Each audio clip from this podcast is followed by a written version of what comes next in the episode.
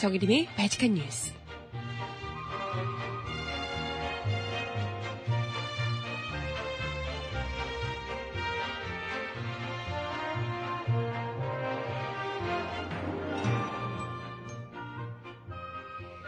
여러분 안녕하세요. 발칙한 뉴스 정일인입니다.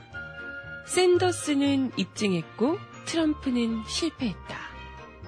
지난 1일 미국 아이오와 주에서 펼쳐진 미국 대선 레이스의 첫 경선 결과를 한마디로 표현한 말입니다. 2016년 미국 대선을 향한 공화당과 민주당의 대선 레이스가 기존 주류 정치권 인사가 아니라 아웃사이더의 반란과 돌풍의 연속이라는 평가인데요. 첫 번째 펼쳐진 경선 결과 민주당의 아웃사이더로 불리는 샌더스는 아이오와 경선에서 성공했지만 공화당의 트럼프는 실패하고 말았습니다. 아직 첫 번째 경선일 뿐이긴 하지만요. 첫 번째 경선인 아이오와 주에서 벌어진 이변 그리고 꺼진 거품 어떤 영향을 미칠지 기대를 모으고 있습니다. 오늘 첫 소식은 미국 대선 이야기로 함께 해볼게요. 첫 곡 리즈의 노래 그댄 행복에 살 텐데 듣고 오겠습니다. 신청곡 있으신 분 주세요.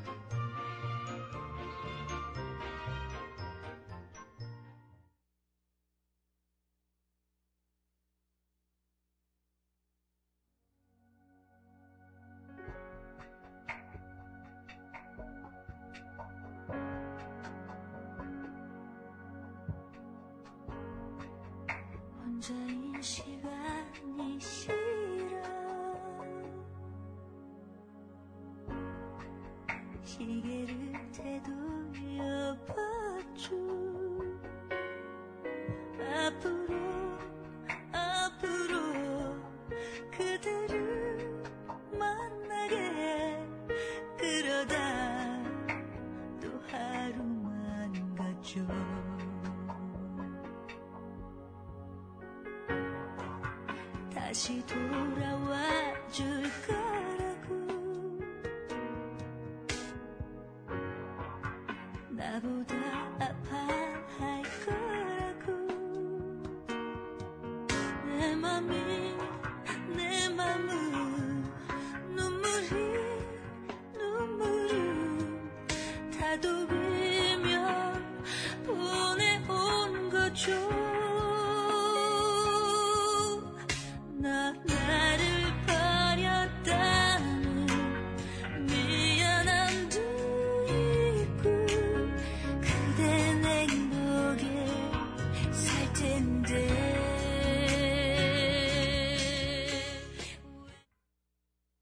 리즈의 노래 첫 곡으로 듣고 왔습니다. 그댄 행복에 살 텐데 였고요.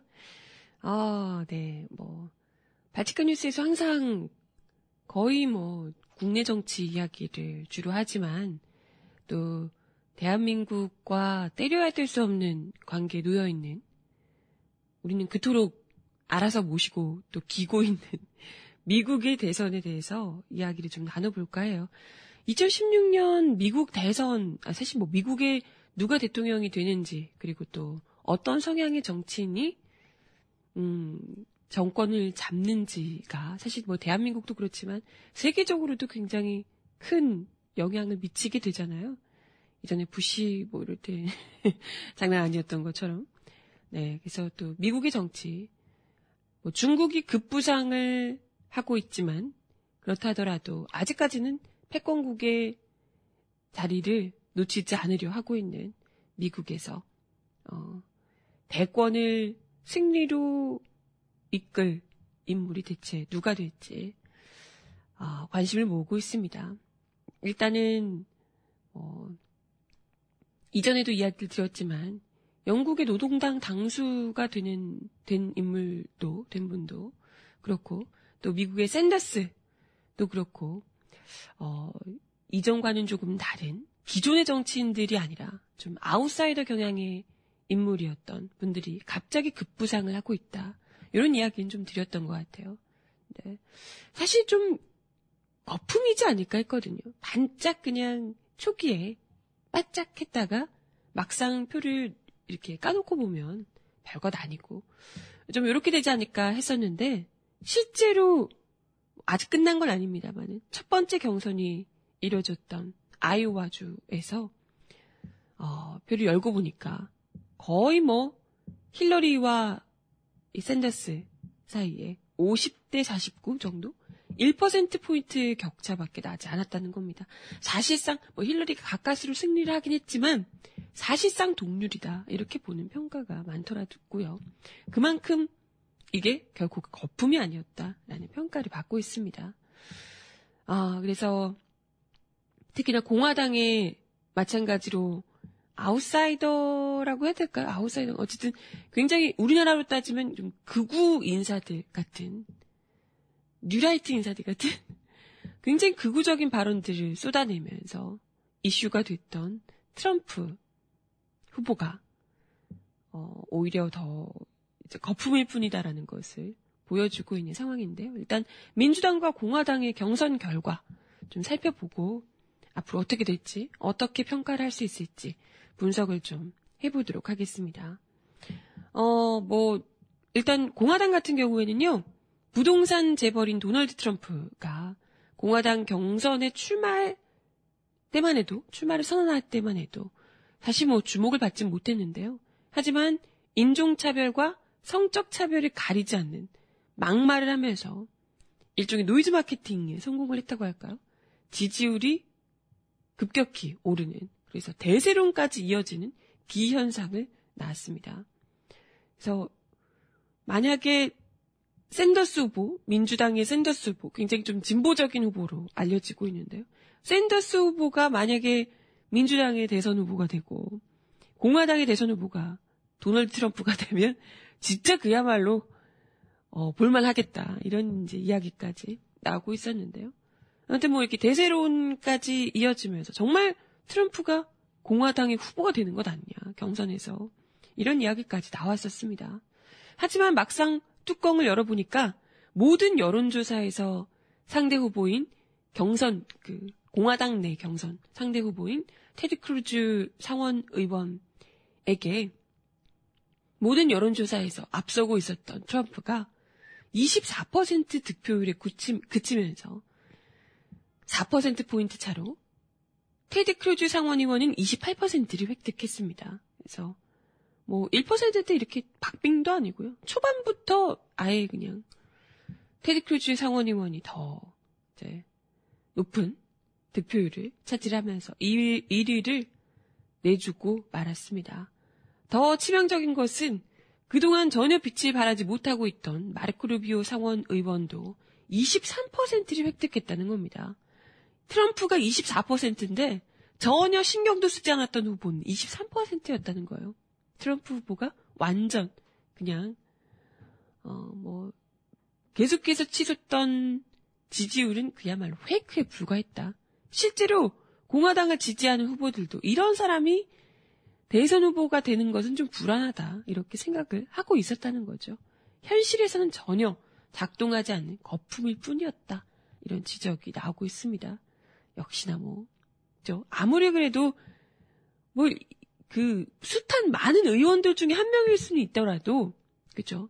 미국을 대표하는 대선 후보로까지 나오기에는 좀 아무래도 너무나도 트러블 메이커가 아닌가 이런 생각을 미국 국민들 역시도, 공화당 당원들 역시도 생각을 하고 있더라는 거죠. 반면에 버니 샌더스 상원의원 같은 경우에는 사실 아무리 이렇게 봤자 막상 까보면 힐러리가 훨씬 더 높을 것이다 이런 좀 추측이 있었는데요. 그럼에도 불구하고 그 돌풍이 결코 거품이 아니었다는 것을 첫 번째 경선에서 입증을 해주고 있습니다. 그동안 무소속을 추구하던 자칭 민주적 사회주의자였는데요. 처음에 민주당 경선 도전했을 때만 하더라도 거의 주목을 받지 못했습니다. 하지만 젊은 층을 중심으로 이른바 풀뿌리 민주주의 세력의 선거 자금 기부, 지지가 이어지면서 힐러리 클린턴 전 국무장관을 위협하는 돌풍을 몰고 왔습니다. 유럽식 사회주의형 복지 시스템을 도입하자라고 주장을 하고 있고요. 기존 미국식 자본주의에 강력한 대안을 내세우며 돌풍을 몰고 오고 있는데요. 여론조사에서도 아이오와 여론조사에서도 한때 클린턴을 앞서기도 했습니다. 하지만 아무래도 이제 당내 조직이 워낙 없기도 하고 원래인 정치가 당내 조직이 얼마나 가동되는가 이런 게 또 이제 중요한 영향력을 미치잖아요, 그렇죠? 그렇기 때문에 당에도 우리나라에도 선거 때 그렇습니다, 보통 아무리 개인적인 인기가 높아도 조직적으로 뭔가 활동할 만한 당내 인력이 없으면 그건 다 거품이다. 실제로 실전을 딱 판을 깨놓고 보면 다 허수다. 이런 이야기들이 많이 합니다. 그렇기 때문에 아무리 여론조사에서 그렇게 나오더라도 아까 뭐 트럼프도 그렇잖아요. 여론조사는 높았지만 실제로 까보니까 그렇지 않았다. 그래서 아마 판을 깨보면 클린턴이 훨씬 더 높을 것이다. 이렇게 이제 이야기가 나오고 있었습니다. 하지만 막상 개표를 해보니까 첫 번째 경선이었던 아이오와주에서의 경선이 피를 말리는 초접전 양상을 벌였고요. 샌더스는 49.6%를 획득하며 49.9%를 획득한 클린턴과 거의 동률을 이루면서 무서운 저력을 보여줬습니다. 이게 진짜 정말 샌더스가 그냥 거품 혹은 허수 이런 게 아니라 실제로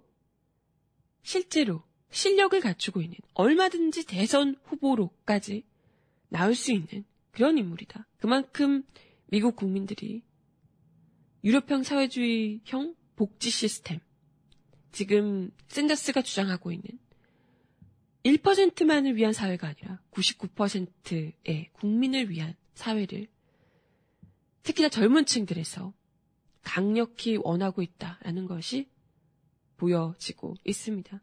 경선 초기에 3%에 불과했다 그래요, 샌더스가. 그랬던 그가 첫 경선인 아이오와 코커스에서 거의 클린턴과 힐러리 클린턴과 동률을 이뤘다라는 것은 기적에 가깝다는 평가죠. 이거 참 어마어마하죠. 네. 사실 이 아이오와 경선이 첫 번째 경선이긴 하지만 이게 이제 굉장히 중요한 의미를 가지고 있다고 해요. 일단 첫 번째 경선하고 나면 다른 지역 경선들도 상당히 그 바람을 타고 이게 좀 뭐랄까요? 첫 번째 경선 결과 때문에 그 분위기를 타는 게 있거든요. 실제로 클린턴이 8년 전에도 첫 경선지인 아이오와주에서 당시 초선 상원의원에 불과했던 버락 오바마 대통령에게 내주면서 그때 당시만 해도 힐러리가 대세였거든요. 근데 대세론을 꺾이면서 아이오와주에서 일단 지고 그리고 나서 분위기를 몰아서 결국은 오바마 대통령이 대통령으로 당선된 바 있습니다. 뼈아픈 경험이 있는 거죠.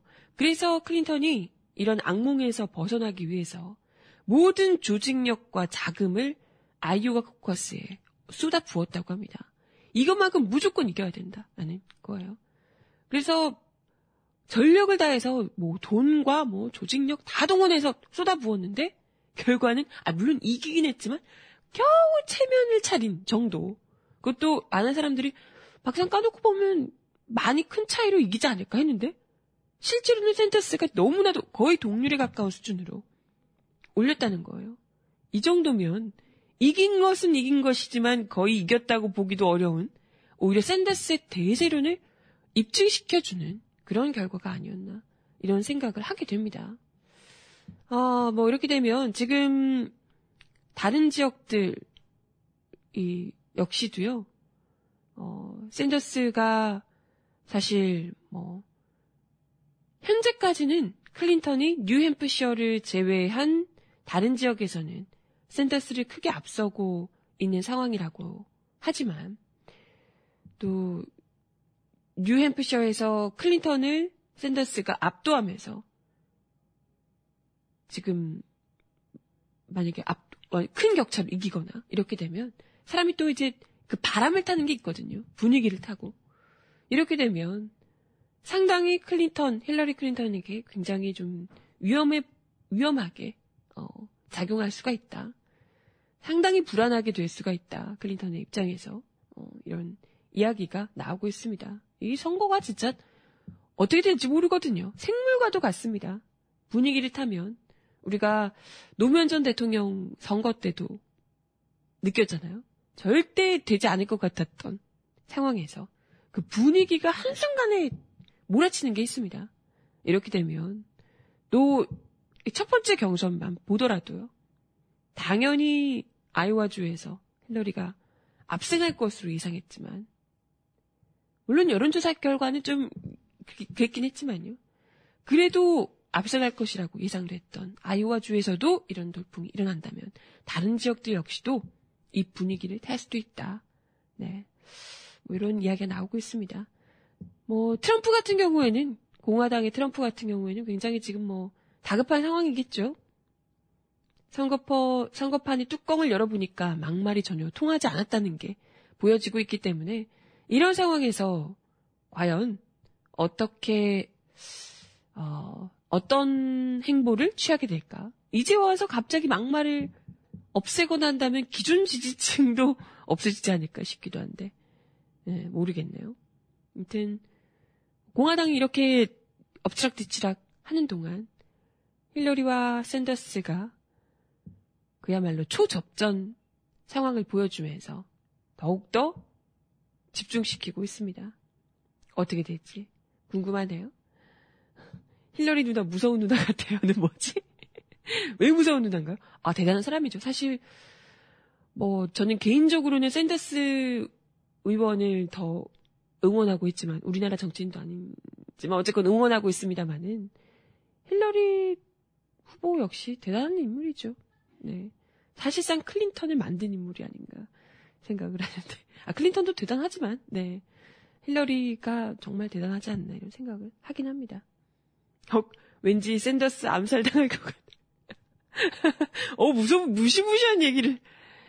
네, 샌더스가 대통령이 되면 미국 내 부자들이 그냥 둘 것 같지 않아요. 그러시네요. 물론 그럴 것 같기도 합니다. 하지만 이제는 좀 변해야 될 때 아닐까요? 진짜? 설마? 무서워. 이렇게 여러분이 무시무시한 얘기하니까 진짜 뭔 일 날 것 같잖아요. 아우 참.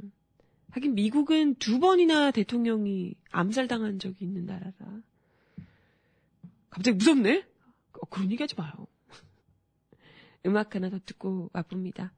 김필과 김창완의 노래 청춘 먼저 듣고 옵니다.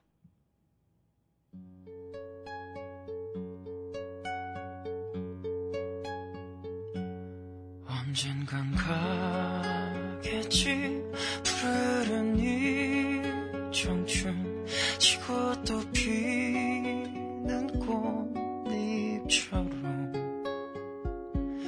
달 밝은 밤이면 창가에 흐르는 내 젊은 연가가 구슬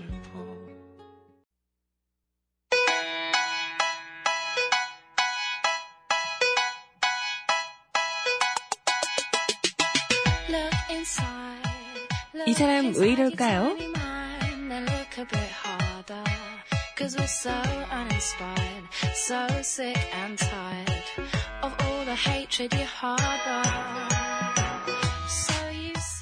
어제 64번째 생일이 맞은 박근혜 대통령의 하루가 심란했습니다. 더불어민주당 김종인 비상대책위원장이 보낸 생일 축하 난 때문이었다고 하는데요. 청와대는 당초 난을 거절했으나 옹졸하다는 비난이 쏟아지자 5시간 만에 입장을 번복하며 망신을 샀습니다.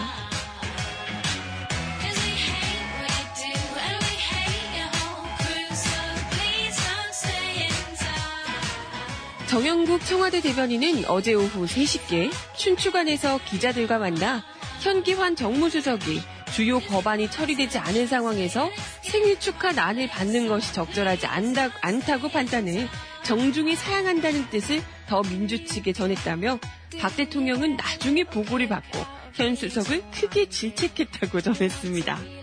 이 말인즉 김 위원장의 축하 난을 거절한 것은 현기환 수석의 개인적 판단이었고 박 대통령은 이러한 사실을 전혀 몰랐다는 것이 청와대 측의 설명입니다. 박 대통령의 질책 이후 청와대는 다시 난을 받기로 했다고요? 진짜 아닐 것 같은데. 더민주 측은 오후 3시 15분께 청와대 정무수석실에서 우리 당대표 비서실로 전화가 와 생일 축하 난을 수령하겠다고 전해왔다며 박수현 비대위원장 비서실장과 김성수 대변인이 오후 4시 20분께 청와대에 도착해 난을 전달하기로 했다고 알렸습니다. 실제 난 전달은 오후 4시 50분께 이루어진 것으로 전해졌는데요. 약 15분간 진행된 면담에서 이병기 비서실장은 오전에 실수가 있어 죄송스럽게 생각한다라며 대통령 주재 국무회의가 있어 여러 가지 참석 등으로 제대로 챙기지 못했다라고 배경을 설명했다고 전했습니다. 글쎄 정말 바빠서 정신이 없어서 그렇게 된 것인지 실수였는지 모르겠습니다. 앞서 김종인 위원장은 이날 오전 9시께 박수현 비서실장을 통해 생일 축하 난을 전달하겠다는 의사를 청와대 정무수석에 전했는데요.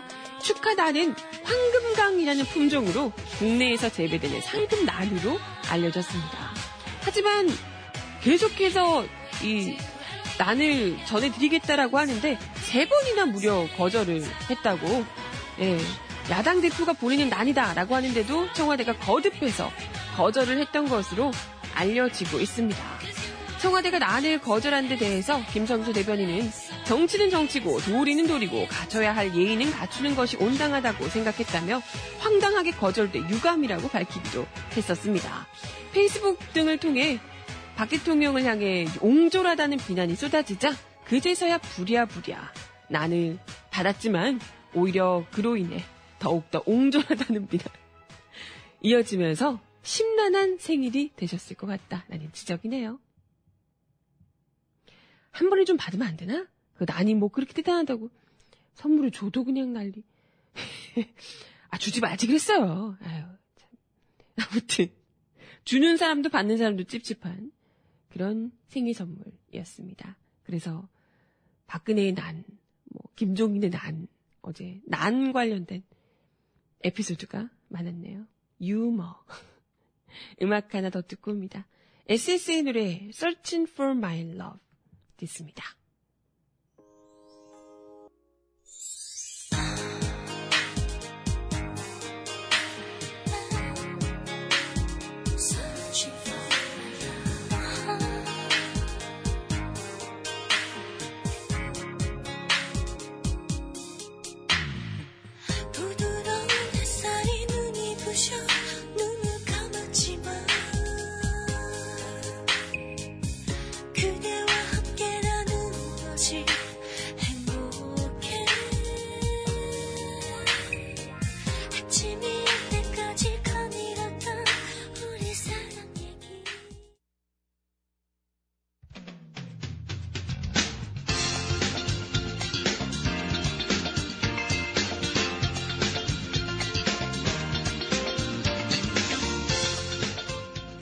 정은아의 발칙한 브리핑.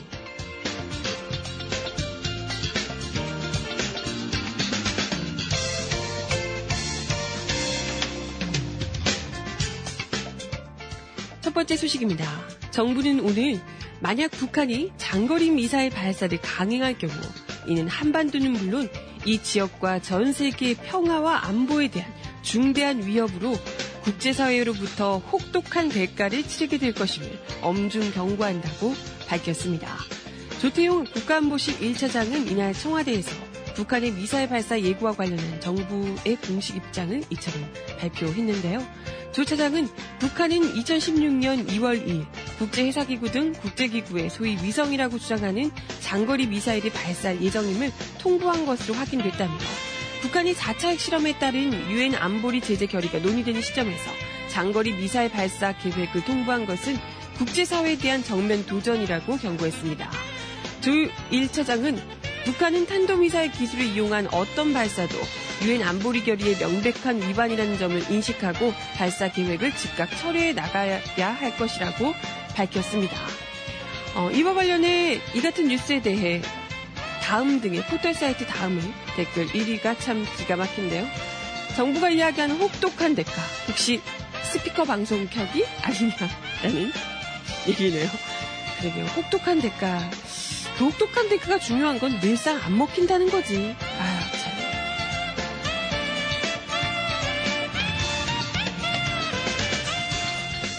다음 소식입니다. 국민의당이 어제 안철수 천정배 의원을 공동대표로 합의 추대하고 창당을 공식 선언했습니다. 국민의당은 이날 대전 한밭체육관에서 중앙당 창당대회를 열고 지휘부를 선출하고 당명과 당원, 정강정책을 확정했습니다. 국민의당은 안철수 천정배 의원을 공동대표로 추대했는데요. 안 대표는 회의 주재, 의전 측면에서 예우를 받는 상임 공동대표를 맡습니다. 두 공동대표는 이 자리에서 주승용 원내대표, 박주선 의원, 김성식 전 의원, 박주현 변호사를 최고위원으로 지명해 6명 6인 지도체제를 확정했습니다. 안 대표는 대표 수락 연설에서 저는 국민의당에 이번 선거에 모든 것을 걸겠다며 우리가 새로운 길을 열지 못하면 대한민국에 더 이상 미래는 없다는 각오로 뛰어들겠다. 온몸이 부서져라 뛰겠다고 말했습니다. 안 대표는 국민의당은 낡은 정치, 부정치 체제 종식을 선언한다며 오만한 여당과 무능한 야당은 이제 그만 됐다고 명령해달라. 정치 판을 바꾸고 경제 틀을 바꾸고 남북관계 길을 바꾸고 절망을 희망으로 과거 대신 미래로 나아갈 때라고 말했습니다.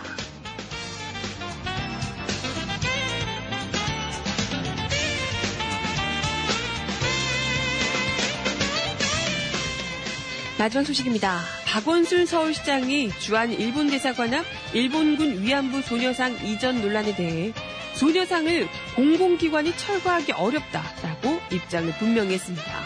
어제 서울 중구 프레스센터에서 외신기자 40여 명이 참석한 기자회견에서 박 시장은 소녀상은 민간 시민들이 한 것인데 공공기관이 강제로 철거하기는 굉장히 어려운 문제라고 말했습니다. 박 시장은 지난해 말 한일 양국 정부가 맺은 위안부 합의에 대해 직접적으로 언급하지는 않았습니다. 하지만 정부 간 합의에도 한일 간 봄은 오고 있지 않다며 우회적으로 협상의 아쉬움을 드러냈습니다. 일본 내 팽배한 반한 감정에 대해 우려를 표명했으나 지자체 간 교류의 의욕을 드러냈습니다. 박 시장은 지방정부 차원에서는 서울과 도쿄가 굉장히 친밀한 관계라며 지역 대 지역, 사람 대 사람의 관계가 강하게 형성되면 결국 한국이 우호적으로 만들 수 있다고 말했습니다. 박 시장은 서울시에서 열리는 각종 집회 및 시위대에서도 표현의 자유를 보장해야 한다고 강조했습니다. 그는 법률가로서 여러 기본권, 인권이 있지만 표현의 자유만큼 중요한 것이 없다며 표현의 자유를 제한하는 것은 극도로 삼가야 한다고 말했습니다. 또한 중앙정부와 박 시장이 갈등을 겪고 있는 청년수당 도입에 대해서도 중앙정부도 청년 일자리 창출을 위해 2조 1천억을 썼지만 일자리가 늘어나지 않았다며 청년들은 고정된 곳에서 교육받는 것보다 자기가 하고 싶은 일자리를 원한다고 설명했습니다.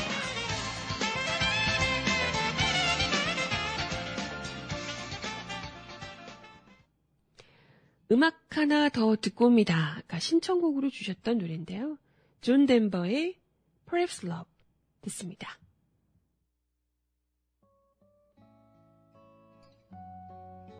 Perhaps love is like a resting place, a shelter from the storm. It exists to give you comfort, it is there to keep you warm. And in those times of trouble, when you are most alone, the memory of love will bring you home.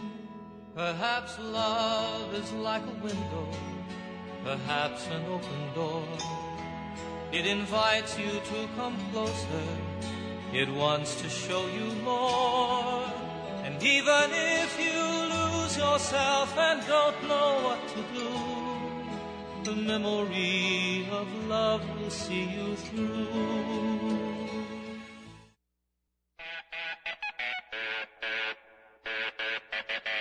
Oh, I just want to take you anywhere to 정은아의 한 칸 속 세상.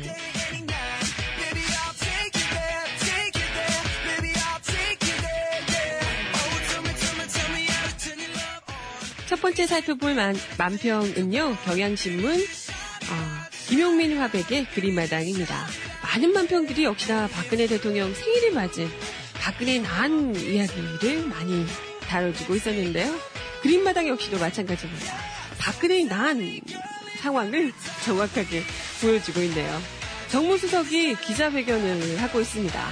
3번 거절 뒤에 받은 승인 축하 난을 머리에 뒤집어 쓰고 있는 모습인데요. 그 받으셨다는 난이 머리 위에 부서진 채로 덮어 쓰고 계십니다. 각하께서는 절대 옹졸하거나 뒤끝 있는 분이 아니며 제 실수로 그런 것임을 분명히 밝혀드립니다. 라고 얘기하고 있는데 왜 떨고 계세요? 울고 있는 거 아니죠? 머리에 덮어쓴 나는 무엇을 의미하는 건지 누가 거기다가 그렇게 나는 씌워버리셨나요? 정말 정무수석께서 실수하신 거죠? 대통령께서 옹졸해서 그런 거 아니고 그래요 뭐 그런 셈 치죠.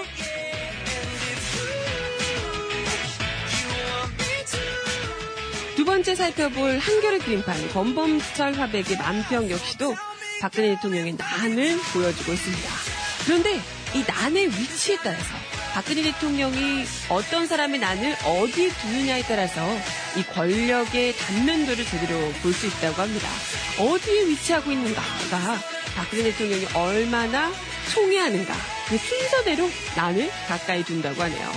박근혜 대통령의 책상 위에 올려진 난 이건 진박의 난입니다. 그리고 청와대 안에 일단 바닥에 놔둔 난은요. 친박의 난입니다. 진박보다는 약간 약해요.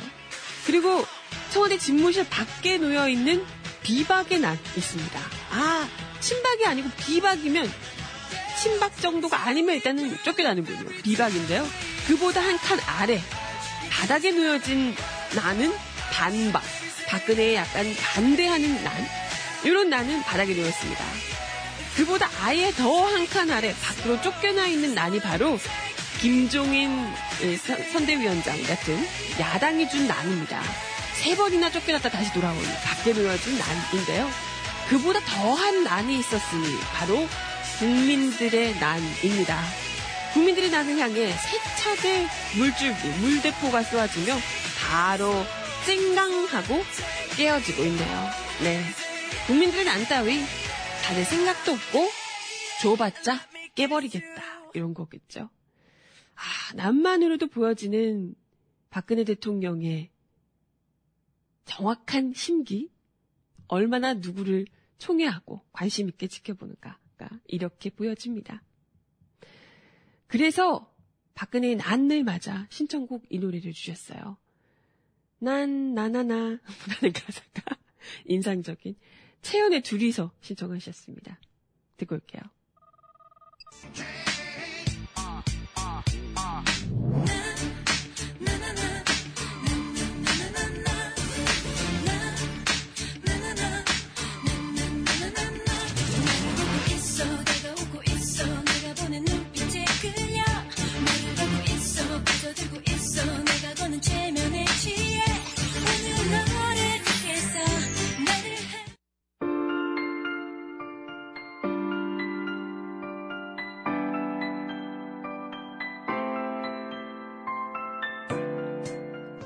세상 속 가장 필요한 목소리를 전합니다.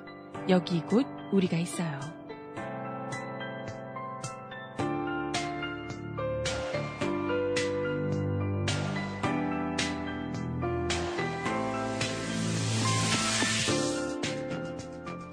학교 재단 비리를 폭로해 해직됐다가 소송 끝에 밀린 임금을 받은 대학 해직 교수가 사학비리 문제를 다루며 자신을 도왔던 시민단체에 목돈을 기부했습니다.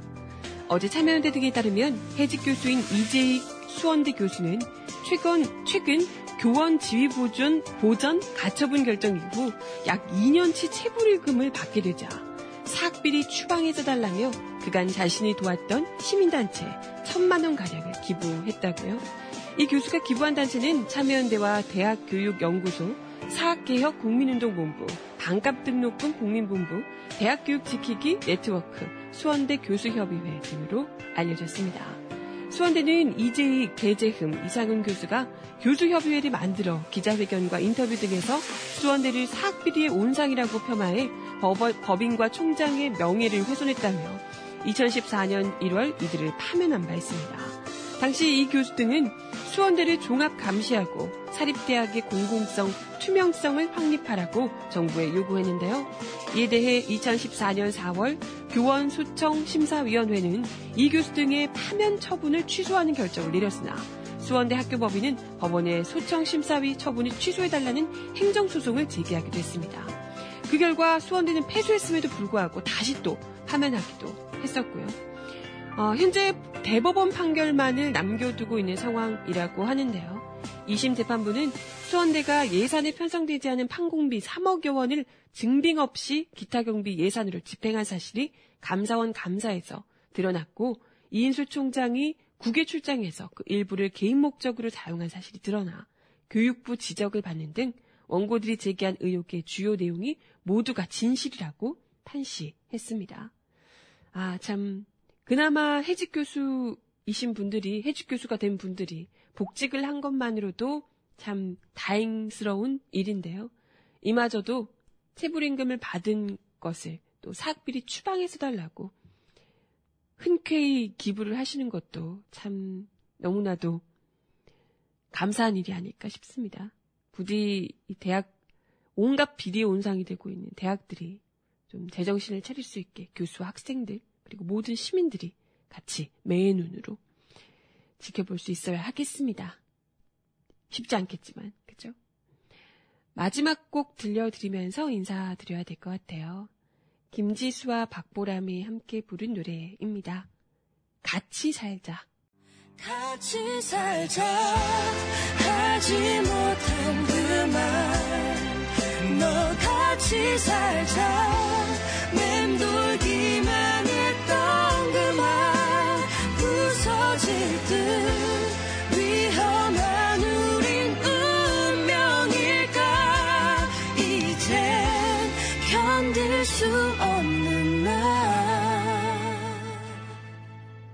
네, 오늘도 바직한 뉴스 함께해 주셔서 감사합니다. 오늘 낮부터 날씨가 좀 풀린대요. 제발 좀 따뜻해졌으면 좋겠어요. 오늘도 좋은 하루 보내시고 저는 내일 10시에 다시 올게요. 여러분 좋은 하루 보내세요. 안녕.